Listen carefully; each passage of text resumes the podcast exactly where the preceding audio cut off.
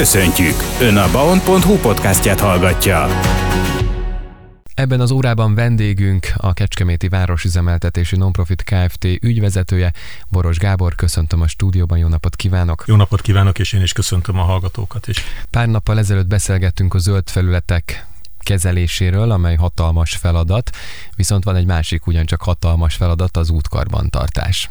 Igen, a másik hatalmas nagy feladat a cégnek az utak karbantartása, mind a burkolt, mind a földutaknak a karbantartása.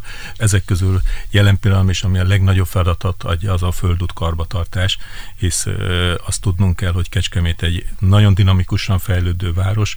A területét tekintve a legnagyobb változás az, hogy a hobbikertes területeken az utóbbi évek alatt a csok és a kedvező telekárak hatására lakóövezetté alakultak. Gondoljunk itt csak a Máriahegyre, vagy a Halasi úti hobbik térségére, és ez a hatalmas dinamikus változás képtelenség infrastruktúrával lekövetni.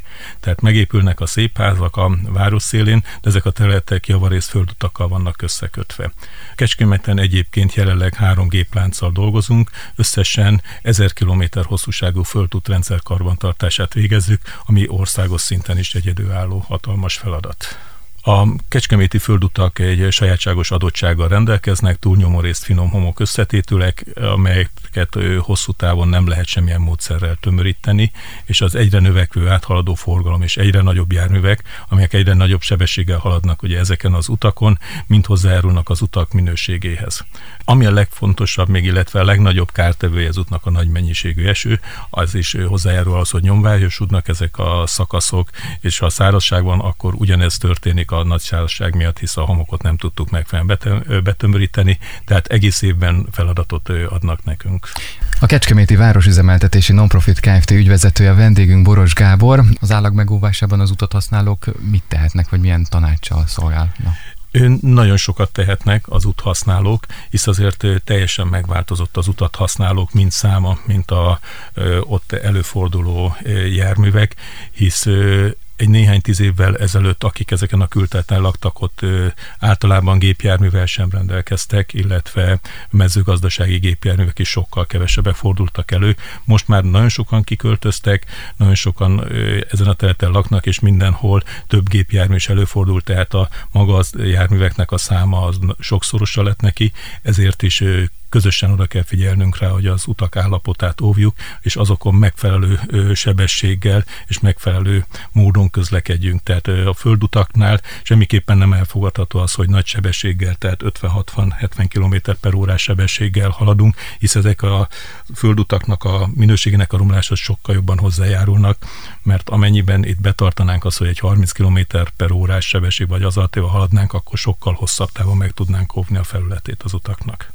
Útkarbantartáskor milyen ütemterv alapján dolgoznak? Van egy egész évre kidolgozott ütemtervünk, amely szerint városrészenként megyünk folyamatosan végig. Először a gerinc és a gyűjtő útvonalakat tartjuk karban, majd pedig ezek után következnek az egyéb földútjaink, de sajnos ugye nincsen elegendő gépláncunk, mindenhol nem tudunk ott lenni, ez egy megfizethetetlen munka lenne, ezért a költséghatékonyság szempontjából ezeket a gépeket folyamatosan nem költöztetjük, hanem végighaladunk a városon.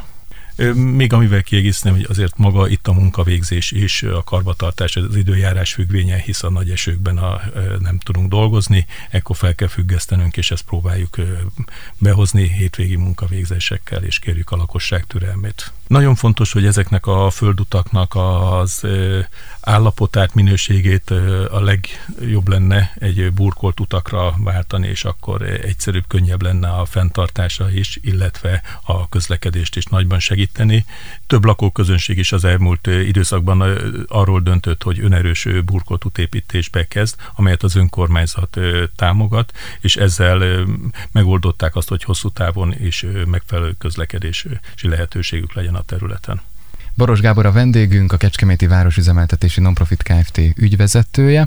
Már lehetett tapasztalni Kecskemét utcáin és városrészén, hogy vannak forgalmi rendváltozások, és még lesznek is, főleg a rendőrfaluban, ahol hát lakópihenőhely övezeti alakul a rendőrfalu. Ez azt eredményezi, hogy ugye a sebességkorlátozás lesz, és így a táblákat ki kell helyezni, meg gondolom tábla csere is zajlik majd a következő napokban, hiszen július 4-től lesz az, hogy a rendőrfalu lakópihenőhely övezetté alakul át. Igen, ez így igaz, lakossági kérésre közlekedésbiztonsági okok miatt a Kecskeméti Városüzemeltetési és Fejlesztési Bizottsága március 27-én hozott egy határozatot, miszerint a Halasi út, Mindszenti körút, Matkói út, Szent László körút által határolt terület lakópihenő övezetté alakuljon, és mindezt 2023. július 4-én napjától kezdődő hatállyal.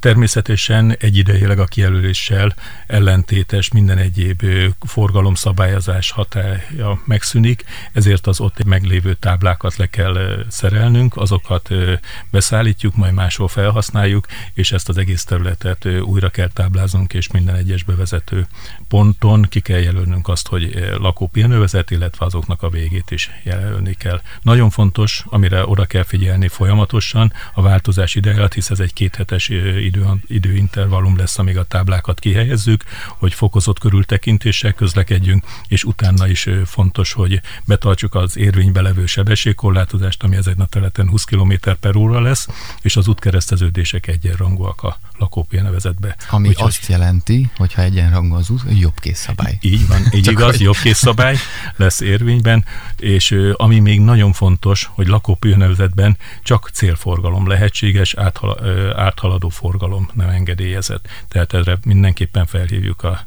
lakosok figyelmét, hogy erre figyeljenek oda fokozottan. Tehát a táblacseréket megkezdik, és július 4-től, tehát hatályba lép ez a változás. Így igaz, tehát egy kéthetes időintervallum kell ahhoz, hogy ezt a táblacserét végre tudjuk hajtani. Boros Gábornak, a Kecskeméti Városüzemeltetési Nonprofit Kft. Ügyvezetőjének köszönöm szépen, hogy eljött hozzánk. Mi is köszönjük a lehetőséget, hogy elmondhattuk.